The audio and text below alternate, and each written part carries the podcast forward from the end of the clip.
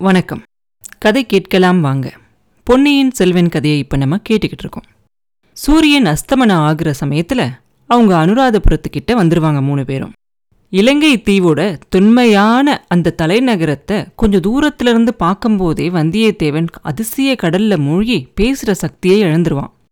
அனுராதபுரத்தை பற்றி நிறைய பேர் சொல்லி வந்தியத்தேவன் கேள்விப்பட்டிருக்கான். அவங்க சொல்லும் போதெல்லாம் அவங்க சொல்றதெல்லாம் வச்சு அந்த நகரம் இப்படி தான் இருக்கும் அப்படின்னு சொல்லி அவன் கற்பனை பண்ணி வச்சிருந்தான். ஆனா நிஜத்துல பார்க்கும்போது அந்த கற்பனையும் அது மிஞ்சிருச்சான் அவ்வளோ அழகா இருந்துச்சான் எவ்வளவு நீண்ட சுவர்கள். போய்க்கிட்டே இருக்கு. அந்த சுவர் எந்த இடத்துல வளைஞ்சு போகுதுன்னே தெரியாத அளவுக்கு அந்த சுவர் ரெண்டு பக்கமும் போய்கிட்டே இருக்கு. அந்த நகரத்துக்குள்ள பார்த்தா எவ்வளோ எவ்வளோ கோபுரங்கள் தெரியுது. எவ்வளோ எவ்வளோ ஸ்தூபங்கள் தெரியுது. இவ்வளவும் ஒரே நகரத்துக்குள்ள ஒரே மதில் சுவருக்குள்ளேயா இருக்குது? அப்படின்னு ஒரே ஆச்சரியமா இருந்துச்சு வந்தியத்தேவனுக்கு. சோழ நாட்டுல காஞ்சி பழையாறை தஞ்சாவூர் இந்த நகரம் எல்லாம் இந்த மகா நகரத்துக்கு முன்னாடி எம்மாத்திரம். அசோக சக்கரவர்த்தியோட காலத்துல பாட்டலிபுத்திரமும் விக்ரமாதித்யரோட காலத்துல உஜ்ஜயினி நகரமும் கரிகால் வளவன் காலத்துல காவிரி பட்டணமும் ஒரு நேரம் இந்த நகரத்தை மாதிரி இருந்திருக்கலாம். இப்ப இந்த காலத்துல உள்ள வேற எந்த ஒரு பட்டணமுமே இதுக்கு இணையா சொல்லவே முடியாது.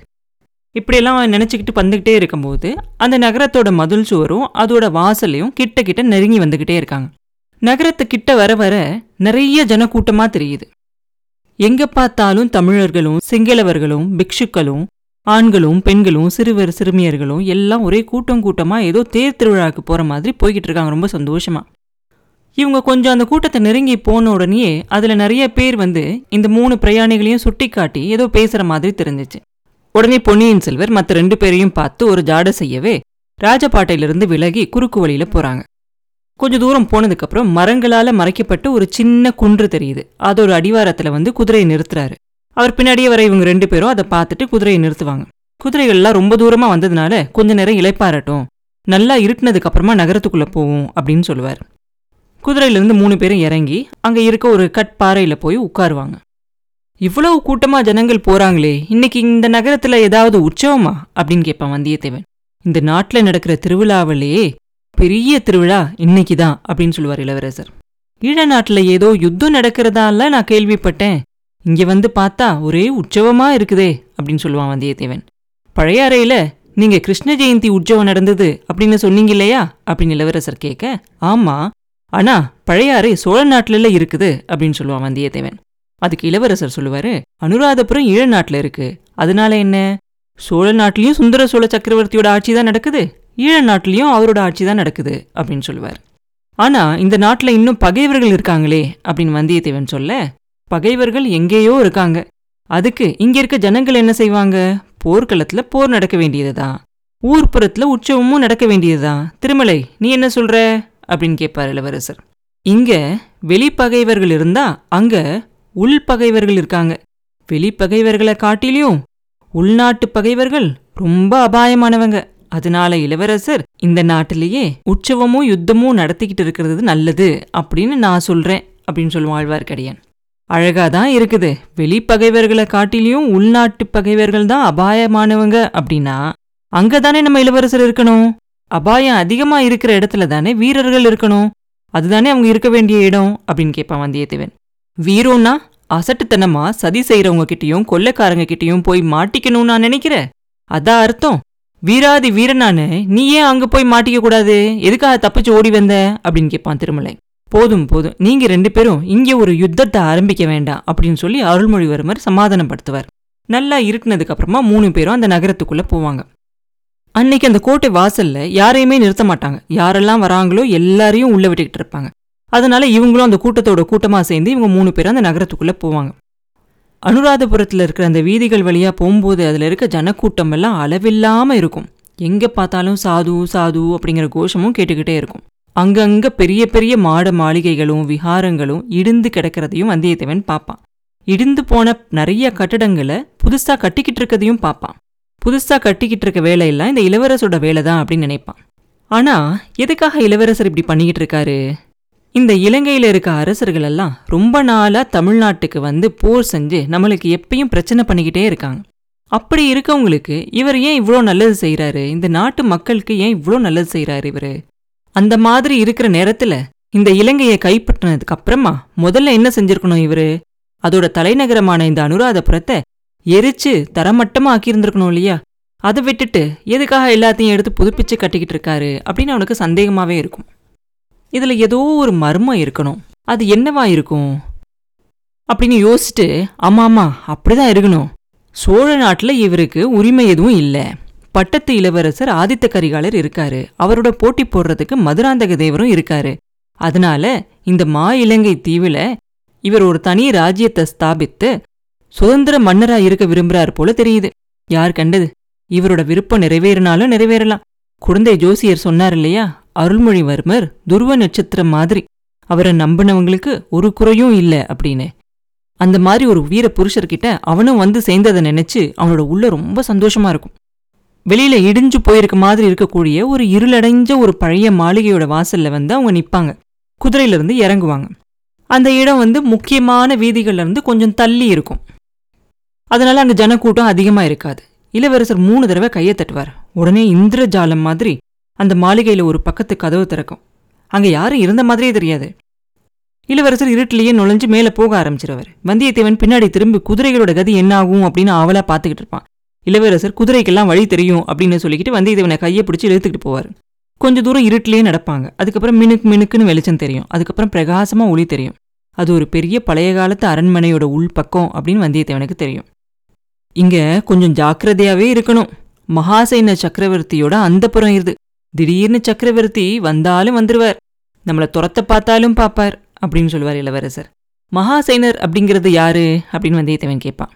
மகாசைனர் அறுநூறு வருஷத்துக்கு முன்னாடி இந்த இலங்கையில ஒரு ராஜாவா இருந்தாரு. அவரு இங்க இருக்க மக்களுக்கு நிறைய நன்மைகளை செஞ்சாராம். அதனால அவரோட ஆவி இந்த நகரத்துல இன்னும் உலாவிக்கிட்டு இருக்கு அப்படின்னு இந்த ஜனகர் நினைக்கிறாங்க. அவரோட ஆவி துணி இல்லாம குளிர்ல கஷ்டப்பட போகுதே அப்படின்னு சொல்லி மரக்கிளையிலெல்லாம் துணிகளெல்லாம் கட்டி தொங்க விடுறாங்க.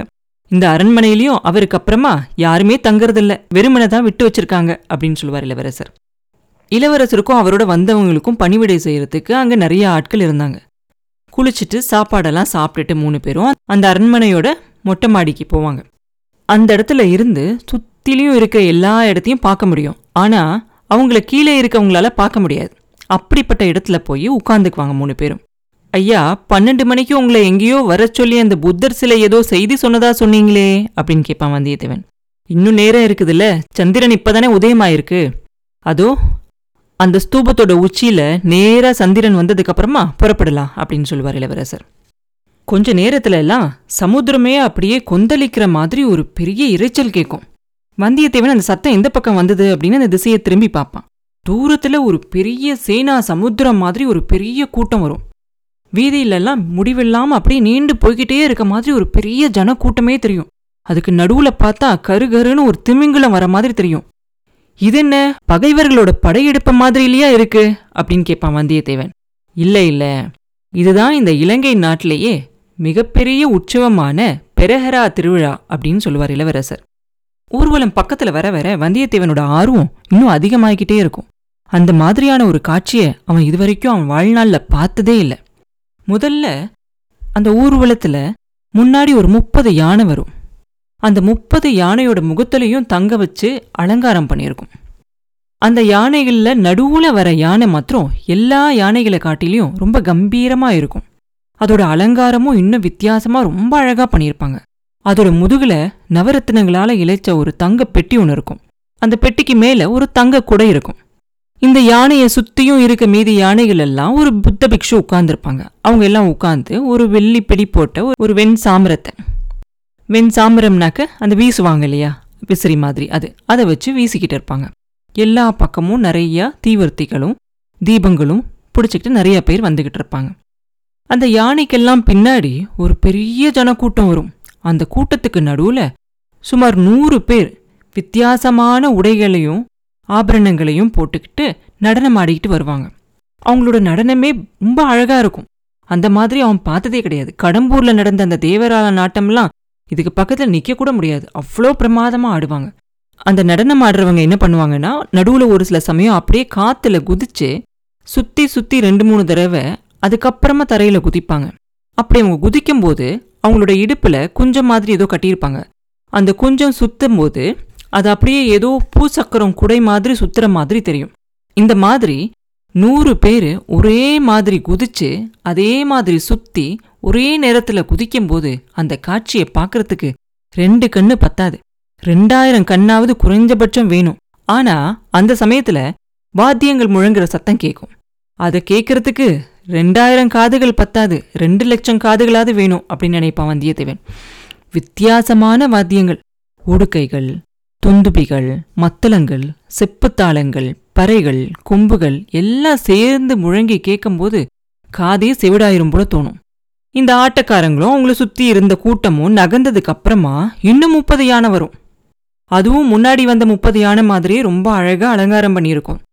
அதுலயும் நடுநாயகமா வர ஒரு யானை மேல அதே மாதிரி ஒரு தங்கப் பெட்டியும் அதுக்கு மேல ஒரு தங்க குடையும் இருக்கும். அதை சுத்தி இருக்கிற யானைகள்ல இருக்கவங்களும் அதே மாதிரி விசிறிக்கிட்டே வருவாங்க. இந்த யானைகள்லாம் போனதுக்கு அப்புறம் அந்த கூட்டத்துக்கு பின்னாடியும் ஆட்டக்காரங்க வருவாங்க. இந்த ஆட்டக்காரங்களுக்கு நடுவுல ரதி மன்மதன் அதே மாதிரி சிவபெருமான் மாதிரி வேஷம் போட்டவங்கெல்லாம் நிப்பாங்க. சுத்தி நின்னவங்களாம் ஆடி குதிச்சிட்டு இருப்பாங்க இது என்ன? சிவபெருமான் இங்க எப்படி வந்தாரு? அப்படின்னு கேட்பான் வந்தியத்தேவன். கஜபாகு அப்படிங்கிற இலங்கை அரசன் சிவபெருமானை கூட்டிகிட்டு வந்தானா? அதுக்கப்புறம் அவர் இங்கேயே பிடிவாதமா இருந்துட்டாராம் அப்படின்னு சொல்லுவார் இளவரசர். ஓ வீர வைஷ்ணவரே பாத்தீங்களா? யார் பெரிய தெய்வம் அப்படிங்கிறது இப்பயாவது உங்களுக்கு தெரியுதா? அப்படின்னு வந்தியத்தேவன் கேட்டு முடிக்கிறதுக்குள்ள இன்னும் கொஞ்சம் யானைகள் வருமா அதே மாதிரி? அதே மாதிரி அலங்காரத்தோட. அந்த யானைகளுக்கு நடுவுலையும் ஒரு யானை இருக்குமா? அது மேலேயும் அதே மாதிரி ஒரு நவரத்ன பெட்டியும் ஒரு தங்க குடையும் இருக்குமா? அந்த யானைகள்லாம் நகர்ந்த உடனே அதுக்கு பின்னாடி வருவாங்க இல்லையா ஆட்கள்? அவங்களுக்கு நடுவுல கருடாழ்வார மாதிரி மூக்கும் ரெக்கையும் வச்சு கட்டிக்கிட்டு நடனம் ஆடிக்கிட்டு இருந்தாங்களாம். அப்பனே பாத்தியா? கருட வாகனத்தில் எங்கள் திருமால் வந்துட்டாரு அப்படின்னு சொல்லுவான் ஆழ்வார்க்கடியன். அதுக்கப்புறம் மறுபடியும் ஒரு யானை கூட்டம் வரும். அதுக்கு பின்னாடி வந்த ஆட்டக்காரங்களோ கையில வாள்களும் வேல்களும் ஏந்தி பயங்கரமா யுத்த நடனம் செஞ்சுக்கிட்டே வருவாங்க. தாளத்துக்கு தகுந்த மாதிரி அவங்களோட வேல்களையும் வாள்களையும் சுத்தி சுத்தி டனா டனார்னு சத்தம் போட்டுக்கிட்டே ஆடிக்கிட்டே வருவாங்க. இவ்வளவுக்கும் கடைசியா வந்த யானை கூட்டத்துக்கு பின்னாடி வந்த ஆட்டக்காரர்கள் அத்தனை பேரும் அவங்க கையில ரெண்டு சிலம்புகளை வச்சுக்கிட்டு ஆடினாங்களாம். அவங்க ஆடும்போது அத்தனை சிலம்புகளும் சேர்ந்து கலீர் கலீர்னு ஒரு சத்தம் பண்ணிச்சான் ஒரு சமயம் பார்த்தா அவங்களோட ஆட்டம் வந்து ரொம்ப ஆக்ரோஷமா இருந்துச்சான் இன்னொரு சமயம் அமைதியா ரொம்ப நளினமா இருந்துச்சான் இந்த காட்சியெல்லாம் பார்த்து அந்த விசித்திரமான சத்தங்களெல்லாம் கேட்டு பிரமிச்சு போய் நின்ன வந்தியத்தேவனுக்கு இளவரசர் இந்த ஊர்வலத்தை பத்தியும் இந்த திருவிழாவோட கதையை பத்தியும் சொன்னாராம். தமிழகத்துல இருக்க அரசர்களும் இலங்கையில இருக்க அரசர்களும் ஒரு சில சமயம் நட்போட இருந்தாங்களாம். இலங்கையில இருக்க கஜபாகு அப்படிங்கிற மன்னனும் சேர நாட்டில் இருக்கக்கூடிய செங்குட்டுவன் அப்படிங்கிற மன்னனும் ஒரு காலத்துல நண்பர்களா இருந்தாங்களாம். அப்படி இருக்கும்போது இந்த கஜபாகு செங்குட்டுவனை பார்க்கறதுக்காக சேர நாட்டுக்கு வந்திருந்தானா அப்ப கண்ணகி அப்படிங்கிற பத்தினி தெய்வத்துக்காக விழா நடந்துச்சான் கஜபாகு அதை பார்த்து ரொம்ப சந்தோஷப்பட்டானா அந்த நாட்டில் நடக்கிற மற்ற திருவிழாக்கள்லையும் கலந்துக்கிட்டானா அதுக்கப்புறம் ஒரு சமயம் சேரன் செங்குட்டுவன் இலங்கைக்கு வந்திருந்தப்ப கஜபாகு அவனுக்காக ஒரு திருவிழா நடத்தினானாம். அதுல தமிழகத்தோட தெய்வமான சிவபெருமான் திருமால் கார்த்திகேயர் பத்தினி தெய்வம் இந்த நாலு தெய்வங்களையும் ஒரே சமயத்துல வச்சு திருவிழா செஞ்சானாம். இந்த விழாக்கள்ல மக்களுக்கு ரொம்ப சந்தோஷமா இருந்துச்சான் அதை பார்த்து அப்பிலிருந்து ஒவ்வொரு வருஷமும் இந்த மாதிரி திருவிழா நடத்துறது அப்படின்னு முடிவு பண்ணாங்களாம். அந்த திருவிழால புத்தர் பெருமானுக்கு முதலிடம் கொடுத்து நாலு தெய்வங்களையும் அதுக்கு பின்னாடி வர மாதிரி செஞ்சு இந்த திருவிழாவை நடத்தினானா அன்னையிலிருந்து அந்த திருவிழா இலங்கையில ரொம்ப பெரிய திருவிழாவா வருஷா வருஷம் விடாம நடத்திக்கிட்டு வராங்க அப்படின்னு சொல்லுவார். ஆனா தெய்வங்களை எங்கேயுமே காணுமே அப்படின்னு கேட்பான் வல்லவரையன். ஒவ்வொரு யானை கூட்டத்திலையும் நடுவுல வந்த யானை மேல வச்சிருந்துச்சுல பெட்டி அதை பாத்தீங்களா இல்லையா அப்படின்னு கேட்பார் இளவரசர். பார்த்தேன். அந்த பெட்டிக்குள்ளேயா தெய்வத்தை பூட்டி வச்சிருக்காங்க. தப்பிச்சு தமிழகத்துக்கு போயிடக்கூடாதுண்ணா அப்படின்னு கேட்பான் வந்தியத்தேவன் இதை கேட்டோன்னு பொன்னியின் செல்வர் சிரிச்சிருவாரு. அப்படி இல்லை. முதல்ல வந்த யானை மேல இருக்கல ஒரு பெட்டி அதுக்குள்ள புத்த பெருமானோட பல்லொன்னு பத்திரமா பூட்டி வச்சிருக்காங்க. இந்த நாட்டில் இருக்கக்கூடிய எல்லா புத்த சமயத்தை சேர்ந்தவங்களும் அதை போற்றி காப்பாத்தி பத்திரமா அது ஒரு விலை மதிக்க முடியாத ஒரு பொருளா நினைச்சு பத்திரப்படுத்திக்கிட்டு வராங்க. அப்படின்னு சொன்ன உடனே பின்னால வர பெட்டிக்குள்ளெல்லாம் என்ன இருக்கு? அப்படின்னு வந்தியத்தேவன் கேட்பான். சிவன் விஷ்ணு முருகன் கண்ணகி இவங்களோட பல்லெல்லாம் கிடைக்கல. அதனால அதுக்கு பதிலா அவங்களோட ஆடைகளையும் ஆபரணங்களையும் இந்த பெட்டியில பத்திரமா வச்சு கொண்டுகிட்டு போறாங்க அப்படின்னு சொல்லுவார் இளவரசர். வந்தியத்தேவன் கொஞ்ச நேரம் யோசிச்சுட்டு ஆஹா உங்களுக்கு பதிலா பெரிய பழுவேட்டரையர் மட்டும் இங்க படையெடுத்து வந்திருந்தா? அப்படின்னு சொல்லுவான். அந்த நேரத்துல அந்த திருவிழா ஊர்வலத்தோட கடைசி பகுதி அந்த வீதியோட முனையில போய் திரும்பிரும். ஜனங்களோட ஆரவாரமும் கொஞ்சம் குறைஞ்சிரும். கொஞ்சம் கொஞ்சமாக தள்ளி போகிற மாதிரி சத்தம் கேட்க ஆரம்பிச்சிரும். ஓ நம்ம போகிறதுக்கு இப்போ இன்னும் ஒரு மணி நேரம் தான் மிச்சம் இருக்கு. வாங்க போகலாம். அப்படின்னு சொல்லி இளவரசர் அங்கேருந்து இறங்கி போக ஆரம்பிச்சிருவார். மூணு பேரும் கீழே இறங்கி வீதிக்கு வந்து அந்த ஊர்வலம் எந்த பக்கம் போச்சோ அதுக்கு எதிர்ப்பக்கமாக போய் நடந்து போயிட்டு இருப்பாங்க எல்லா மக்களும் பெரஹரா திருவிழா பின்னாடி போய்கிட்டு இருக்கனால இவங்க போகிற வீதியிலலாம் யாருமே இருக்க மாட்டாங்க. ஆள் நடமாட்டமே இருக்காது. கொஞ்ச நேரத்துக்கெல்லாம் ஒரு பெரிய ஏரி கரைக்கு வந்து சேருவாங்க. அந்த ஏரியில தண்ணி கரை வரைக்கும் அலை மோதிக்கிட்டு இருக்கும். அந்த நிலா வெளிச்சத்தில் அதை பார்க்கவே ரொம்ப அழகாக இருக்கும். அந்த ஏரி கரையிலேருந்து கொஞ்சம் கீழே இறங்கி போவாங்க. அங்கங்கே சின்ன சின்னதாக செயற்கையாக குன்றுகள் மாதிரியோ ஒரு படித்துறை தடாகமோ அந்த மாதிரிலாம் இருக்கும். அந்த மாதிரி ஒரு தடாகத்துக்கு மேலே ஒரு சிங்க முகம் இருக்கும். அந்த முகத்தோட துவாரத்திலிருந்து அப்படியே தண்ணி வந்து அருவி மாதிரி கூட்டிக்கிட்டு இருக்கும். அந்த தடாக கரைக்கு பக்கத்தில் போய் மூணு பேரும் நிற்பாங்க அனுராதபுரத்துக்கு வெளியில் இருந்த அந்த புத்தர் சிலை வந்தியத்தேவனுக்கு ஞாபகம் வரும். அந்த சிலையோட அடியில வரிசையா வச்சிருந்த தாமரை மொட்டுக்களை இளவரசர் எண்ணி பார்த்திருப்பார். அதுல பன்னெண்டு இருந்திருக்கணும். அதனால தான் பன்னெண்டு மணி அப்படின்னு இவர் நினைச்சிருக்கணும். தாமரை எல்லாம் மலராம மொட்டா இருந்ததுனால ராத்திரி நேரத்தை குறிச்சிருக்கும் போல தெரியுது. அந்த மொட்டுகளுக்கு பக்கத்துல சிங்க முகம் வச்ச ஒரு கிண்டியும் வந்தியத்தேவன் பார்த்ததா ஞாபகம் வரும் அவனுக்கு. அந்த பாத்திரம் இந்த சிங்கமுக அருவி விழும் தடாகத்தை தான் சொல்லுது போல தெரியுது.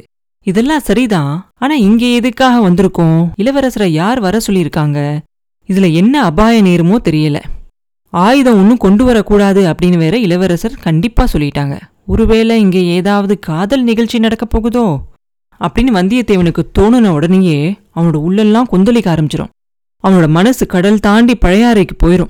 இளைய பிராட்டியும் வானதி தேவியும் அவன் முன்னாடி வருவாங்க. இளவரசரோட வாயை எப்படியாவது புடுங்கி பார்க்கலாம் அப்படின்னு சொல்லி வந்தியத்தேவன் ஐயா இந்த இடத்த பார்த்தா பழைய காலத்து அரண்மனை நந்தவனம் மாதிரியில தெரியுது அப்படின்னு சொல்லுவான். ஆமா இது அரண்மனை நந்தவனமா இருந்த இடம்தான். ஆயிரம் வருஷத்துக்கு முன்னாடி இந்த நந்தவனத்தை ஒட்டி துஷ்டகமனுவோட அரண்மனை இருந்துச்சு. அதோ பார் இன்னும் அந்த அரண்மனையோட சில பகுதிகள் மாத்திரம் அழியாம இருக்கு அப்படின்னு காட்டுவார். வந்தியத்தேவன் கொஞ்சம் தூரத்துல பார்க்கும்போது அதே மாதிரி ஒரு பழைய அரண்மனை தெரியும். அதை பார்த்துட்டு சொல்லுவான் அந்த கட்டடங்கள்லாம் அரண்மனை அந்தப்புறமா இருந்திருக்கலாம். இந்த தடாகத்துல அரசிலங்குமரைகள் எல்லாம் இறங்கி குளிச்சு சந்தோஷப்பட்டிருக்கலாம் அப்படின்னு சொல்லுவான். இந்த நந்தவனத்துல நடந்த அதிசயமான சம்பவம் வேற ஒன்று உண்டு. ஆயிரம் வருஷத்துக்கு முன்னாடி நடந்தது. துஷ்டகமனு ராஜாவுக்கு ஒரு பையன் இருந்தான். அவன் பேரு சாலி. இங்க ஒரு நாள் உலாவிக்கிட்டு இருந்தானா. ஒரு பெண் வந்து இந்த தடாகத்துல தண்ணீர் மோந்து இங்க இருக்க பூச்செடிக்கெல்லாம் ஊத்திக்கிட்டு இருக்கதை பார்த்தானா. அவனுக்கு உடனே அந்த பொண்ணை ரொம்ப பிடிச்சு போய் அவளை காதலிக்க ஆரம்பிச்சிட்டானா. அவள் ஒரு சண்டால பெண். அவளோட பேரு அசோகமாலா. அப்படின்னு தெரிஞ்ச உடனே சண்டால பெண்ணா இருந்தாலும் சரி அவளை தான் நான் கல்யாணம் பண்ணிக்குவேன் அப்படின்னு பிடிவாதம் பிடிச்சானா. அப்படின்னா நீ சிம்மாசனம் ஏற முடியாது அப்படின்னு உங்க அப்பா சொன்னாரா. சிம்மாசனம் எனக்கு வேண்டாம். எனக்கு அசோகமாலா தான் வேணும் அப்படின்னு சொல்லி சாலிஹானன் பிடிவாதமா சொல்லிட்டானா. இந்த உலகத்துல இன்னொரு ராஜகுமாரன் இப்படி சொல்லுவானா அப்படின்னு எனக்கு தோணுது அப்படின்னு சொல்லுவார் இளவரசர்.